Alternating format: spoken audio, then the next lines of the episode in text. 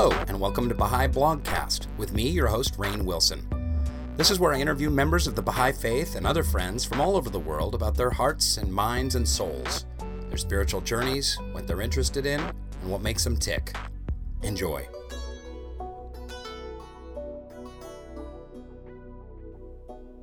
Hello there, Baha'i Blogcast listeners. I hope you're doing well. This is me, Rainn Wilson, your host.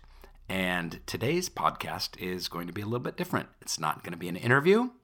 I am going to be reading to you. This is a personal essay that I wrote to commemorate the 200th birthday, the bicentenary of the birth of the founder of the Baha'i Faith, Baha'u'llah, which is happening October 22nd, 2017. Baha'is all over the world are conducting thousands of uh, meetings, gatherings, celebrations, dinners, marches, uh, presentations, you name it, to commemorate, to celebrate the life, the teachings, the history, the birth of uh, this extraordinary being, Baha'u'llah. And I wrote an essay. It's part personal essay. It's got segments, fractions from my life. It's uh, a little bit funny, I hope. It's a little bit profound, I hope. I was trying to really stretch myself as a writer to uh, make it personal and funny, and at the same time, really illuminate uh, who Baha'u'llah was, what the Baha'i faith is, what my connection to it is. And uh, I'm getting it published. Uh, more on that later.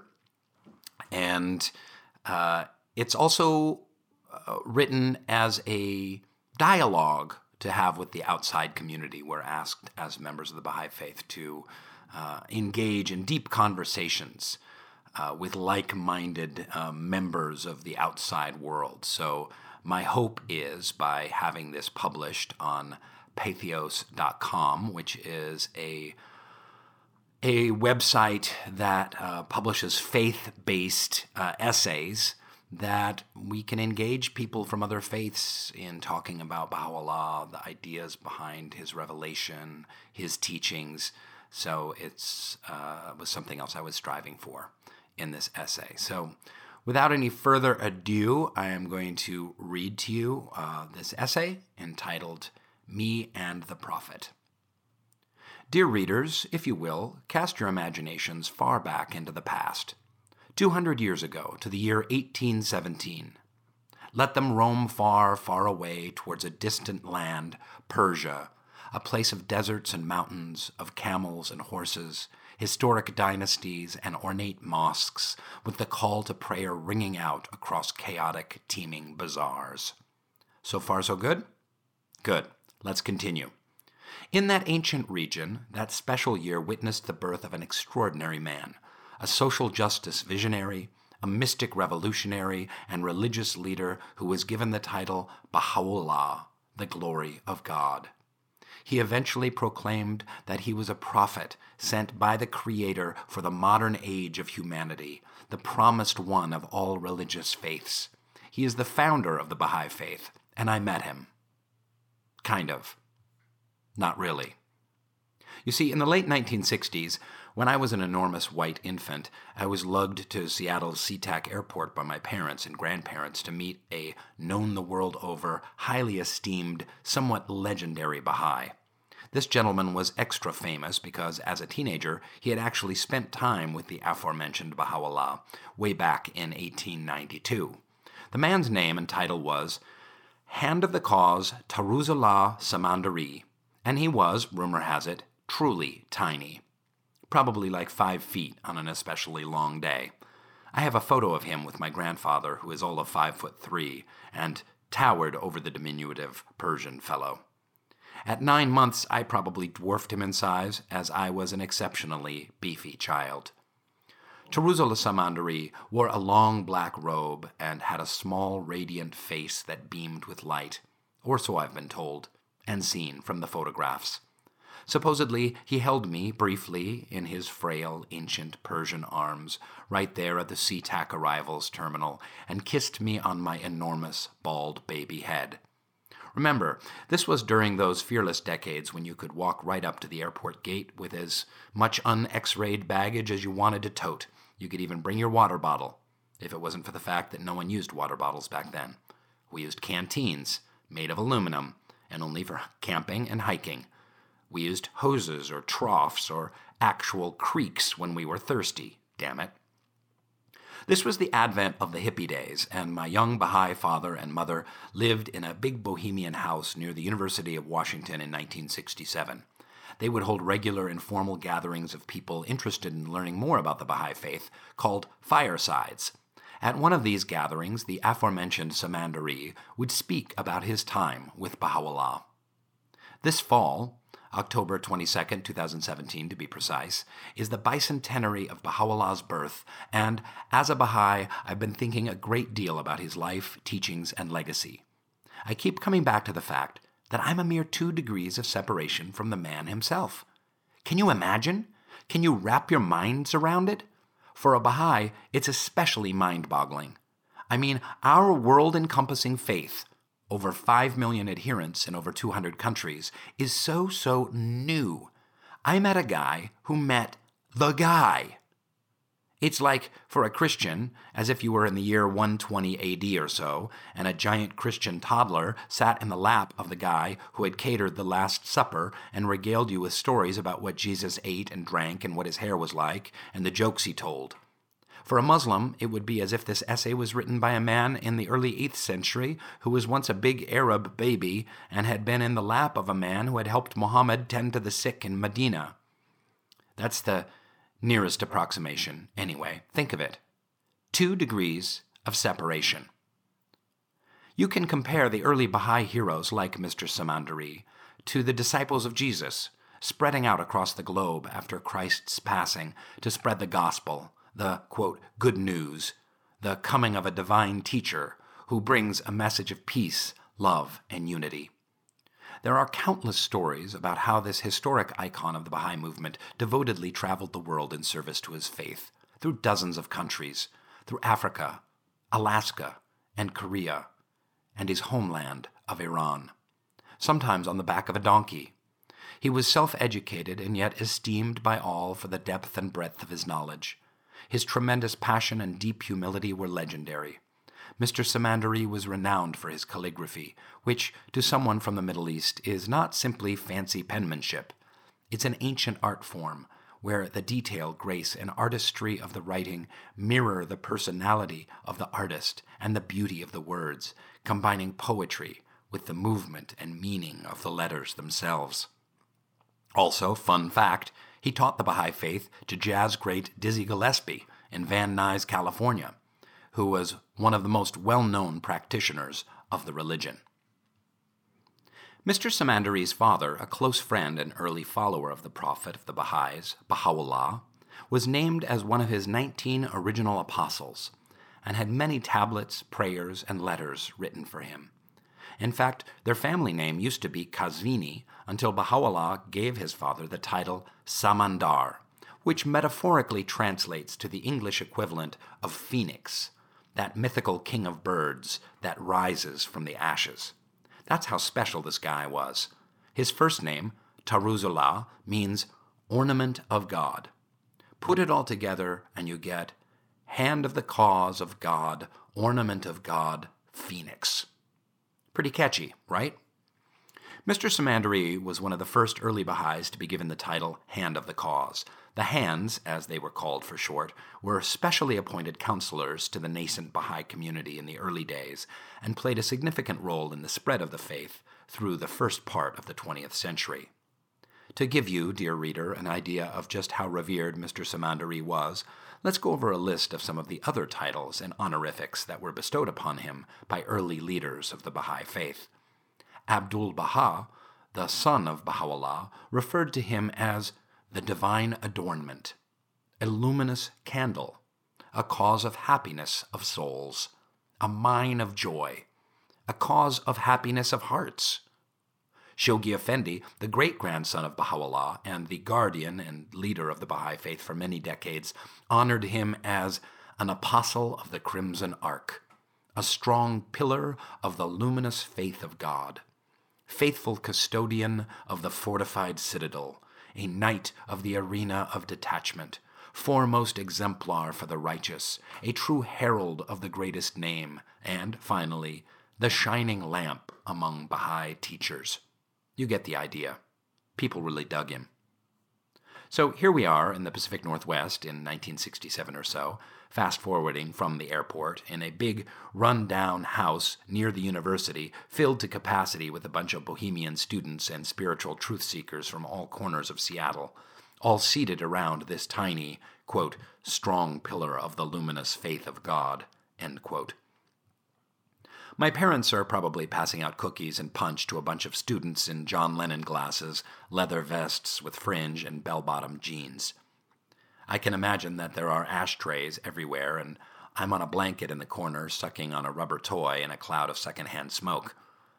This would be only a few months before my parents would divorce, my mom would take off to live on a commune in Oakland and then to work at an insane asylum in Bismarck, North Dakota, and my dad would take me to go live in the jungles of coastal Nicaragua and start an oyster farm.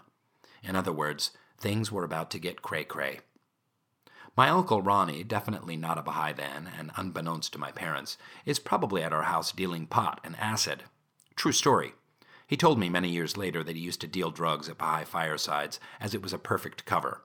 No one would ever look twice at a mop haired, shifty eyed burnout at a spiritual gathering. Swing on by, he would say to his potential buyers, say some prayers, and get hit with some groovy religious wisdom. Afterwards, I'll meet you on the porch and you'll get a baggie of the finest herb north of Humboldt and a fistful of orange window pane. Drugs or no drugs, back then many spiritual truth seekers hung out together. Spirituality was definitely not something relegated to New Age weirdos and born agains. The idea of exploring alternative expressions of the spiritual life and the journey of the soul was an integral part of the counterculture that was starting to spring up all over American cities, immediately preceding the upcoming Summer of Love. Most progressive people believed that the answers to the problems of life could actually be addressed by spiritual insight, and even by religion itself, as long as it wasn't the religion of their parents. Remember, in only a few years, the Beatles would be visiting the Maharishi, Cat Stevens would become a Muslim, Hollywood celebrities would be doing peyote with Native American shamans, Shirley MacLaine would revisit past lives, and millions of young mystic wanderers would join various religious faiths in their search for truth and meaning. During that era, tens of thousands of young Americans would become members of the Baha'i Faith, the youngest world religion, including my parents, my dad, an artist and writer, and my mom, an experimental theater actress and yoga teacher. This was the milieu I grew up in. Long spiritual discussions in our living room until the wee hours of the morning. Sufis, Buddhists, Jehovah's Witnesses, Sikhs, agnostics, and all manner of aspiring seekers digging into life's biggest questions and delving, questing, searching for truth and cosmic insight. Bookshelves filled with religious tomes, bottomless pots of coffee and tea, art covering the walls, music everywhere, more secondhand smoke. During these years, America was at war with an enemy most Americans didn't even really know anything about, an enemy that had never threatened anyone they knew in any way, shape, or form the North Vietnamese. Televisions were starting to show the body bags of dead young Americans being shipped home. Rumors of grotesque violence towards humble villagers were making their way stateside. Chemicals that melted trees, illegal bombing campaigns, genocidal massacres. People were starting to freak out. Why all this war? What bill of goods are we being sold by our military industrial complex? Perhaps, as the Beatles said all along, all we really do need is love. In the South and in the cities, another war was being fought African American men and women being beaten and hosed down like animals, dogs lunging, peaceful marchers tear gassed by the National Guard, and ruddy, angry faced white people shouting the N word. All because people of color wanted to be able to sit on a bus or at a lunch counter or get an education, or be treated with respect. What's with all the hate? Had this been under our noses the whole time? The time was right and ripe for revolution. If the conservative churches and clergy of our parents don't hold any solutions, perhaps other modes of spirituality had an answer to all this madness and confusion. people started looking for meaning both outside themselves and in, way in. For the people who became seekers and then members of the Baha'i faith during this tumultuous time, there were several teachings of this young religion that magnetized and energized their hearts and minds. The truly revolutionary writings of Baha'u'llah addressed the largest social problems of the day, bristling with relevancy. When I say the word revolutionary, I don't throw that word around lightly. I mean, imagine it. The idea that a 19th century Persian nobleman could address difficult societal issues that even now, in 2017, are still at the cutting edge is truly astonishing. For instance, the rights of women and girls. Perhaps you're aware of the current state of the status and rights of women in much of the Muslim world. Females aren't allowed to drive, to travel without a male relative as a chaperone, even to go out in public alone. Marriages are arranged, and the state of women is often similar to that of a household slave. Women can be beaten pretty much whenever the husband wants, and stoned or killed if there's the possibility of the slightest impropriety to the family. Can you imagine how infinitely worse it must have been in the mid 1800s? Then, women were treated like animals. Men had multiple wives, and the women had no rights, no say in their lives whatsoever, they were traded like mules. In the midst of this environment, Baha'u'llah taught that women are equal to men in every way, have the same rights, and should be empowered through education. Even more, he claimed that humanity would never achieve its potential and maturity unless women are honored and accorded the same rights as men.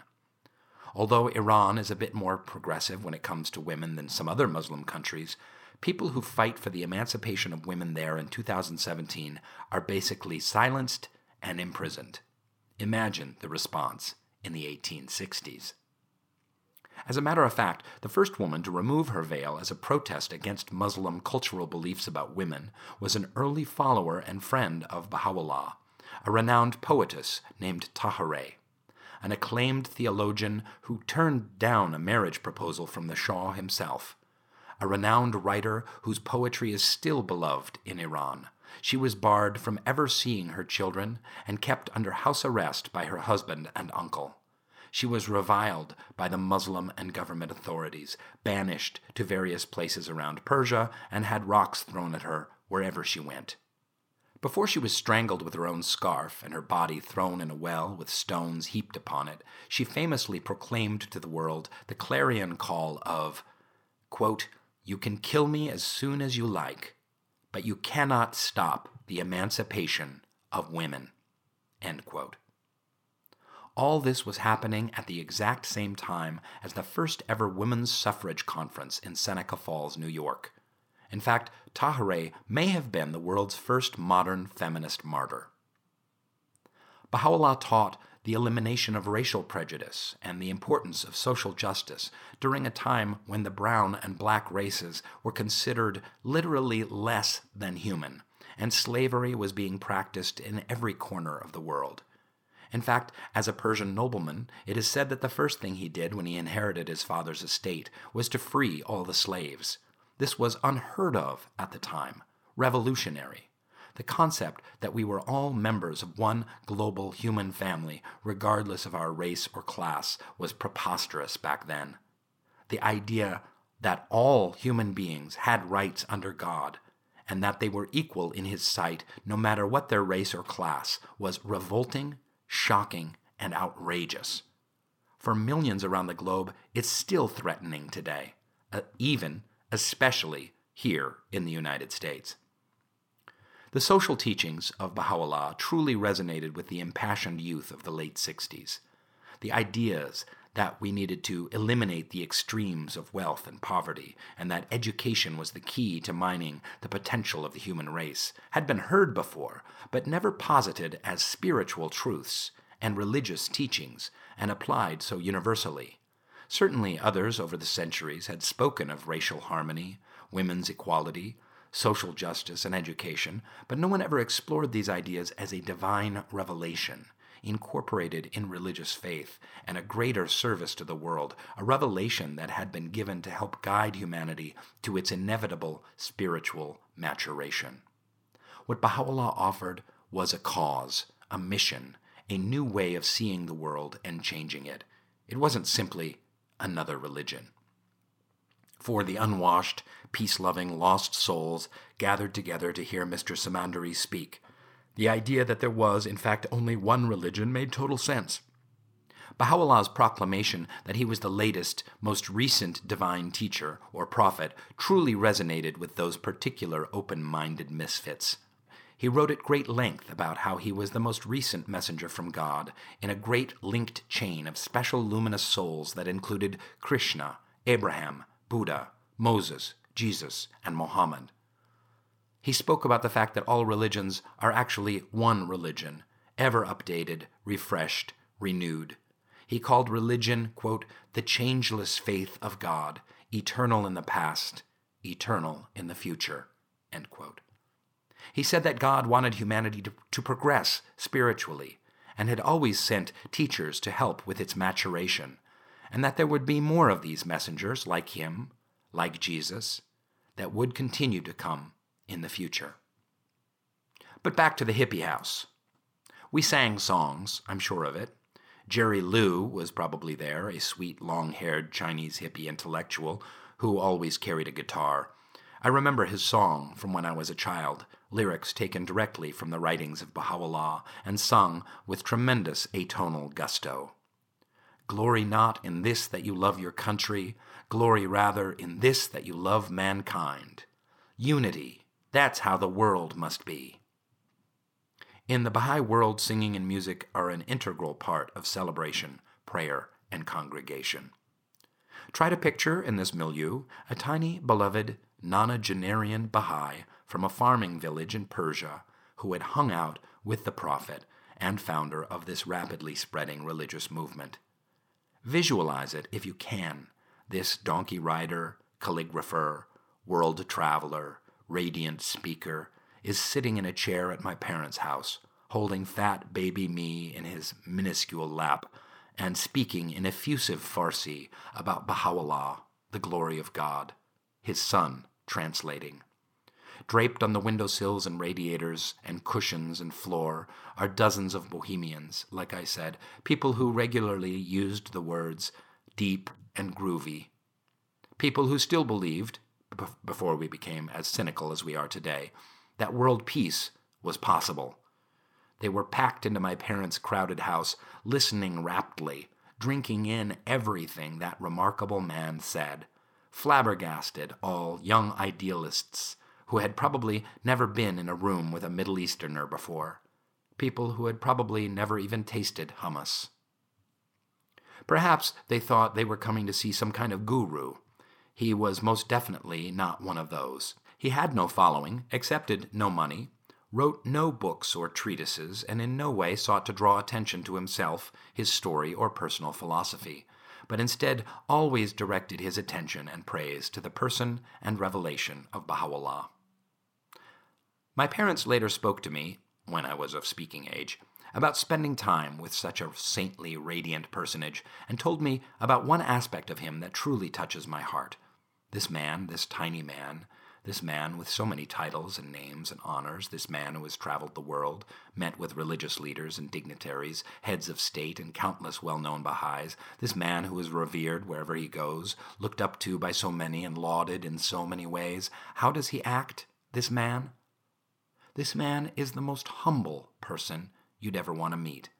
My dad relayed to me that even when the great unwashed of Seattle's University District were coming to hear him speak, no matter what the questions people asked of him, how ridiculous, offbeat, or how specific to that time period in American cultural history, that Mr. Samandari treated every single person with the utmost respect and dignity. He treated no person differently. He showed zero signs of self importance, but moved through the world as a humble servant. Mr. Samandari wrote in a short essay about his memories of Baha'u'llah, about having the honor and privilege of being present while he revealed holy writings and tablets. Think about it a man describing firsthand divine revelation, moving through a sanctified human vessel, a messenger. He described the scene in 1892, in Akka, Palestine, as follows quote, Twice I had the honor of being present in his room during the revelation of the holy verses. No one was there except his secretary. On these two precious occasions, as Baha'u'llah paced the room and chanted verses, I could gaze upon him and contemplate his luminous face, and behold the vision of the majesty of God and his divine kingdom. This was indeed a great blessing. As he revealed the verses of God, his face was radiant. Sometimes he would gesture with his hands while he looked through the window onto the sea. The verses were revealed sometimes in a melodious voice, and sometimes with majesty and power, depending on the content of the revealed words. For instance, when the subject was prayer, a heavenly melody was heard, while admonitions and words of warning were uttered with the power of the Lord of Lords. Baha'u'llah himself tells us that day and night the verses descended like torrential rain. From this, whoever is mindful will ask, What can he mean that the verses descended like torrential rain? This means without thought, without deliberation, at the highest possible speed, without any premeditation, these utterances would be revealed. This is the first attribute of the holy manifestations. As the Blessed Beauty Baha'u'llah says, This thing is not from me, but from one who is almighty and all knowing. Outrageous, right? It's like someone was there when the Buddha was revealing wisdom to his followers under the Bodhi tree. Muhammad was dictating the Quran, or Jesus giving the Sermon on the Mount.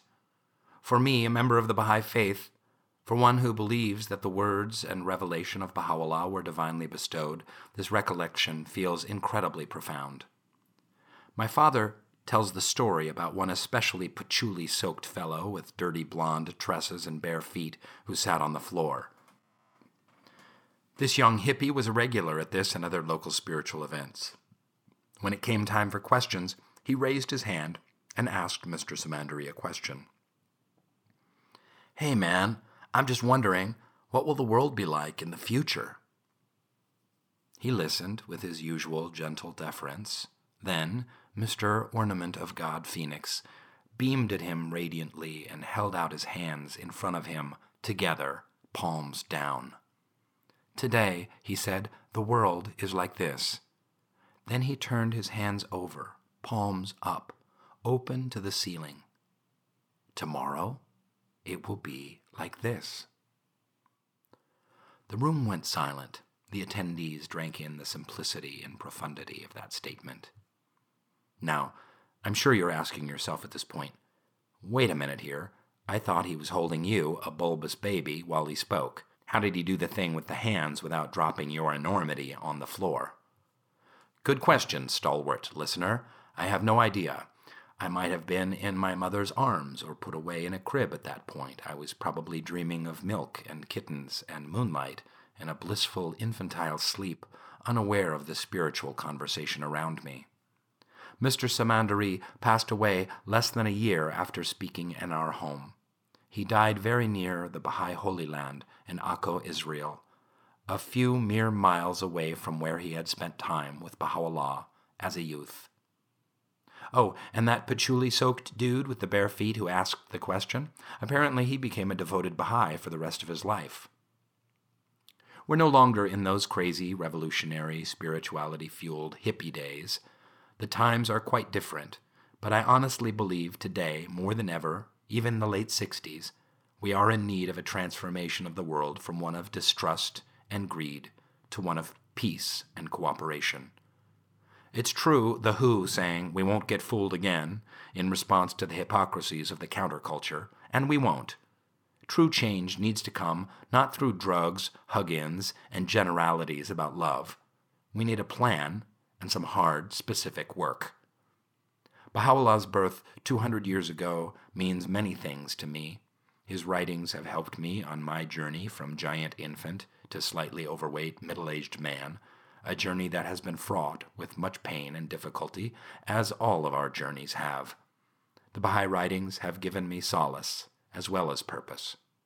I am honored to witness my fellow Baha'is all around the globe, humble people of every race and class, working for unity and love and fighting for the rights of the downtrodden, helping the palms of humankind turn from down to up, the meek actually inheriting the earth. I am, most of all, honored to have been the fat baby on the tiny lap of that gentle man, Samandari, who spent time with Baha'u'llah, the glory of God. When I think of Samandari today, the resonance of his metaphorically rich demonstration lingers. Think of the palms extended down, then rotating, turning up. What does it mean? I'm not really sure, but I'll share a thought. On one hand, the world will be turned upside down. We're already seeing that painful, chaotic process begin to occur. On the other hand, what was closed, shut down, and facing the ground will be opened like hearts to the sky. Rebirth, evolution, transcendence, things completely different from the way they are now. That pain of transformation will lead us, perhaps, to a world based not on self serving, but one of harmony, compassion, service, and an aching kindness, one to another.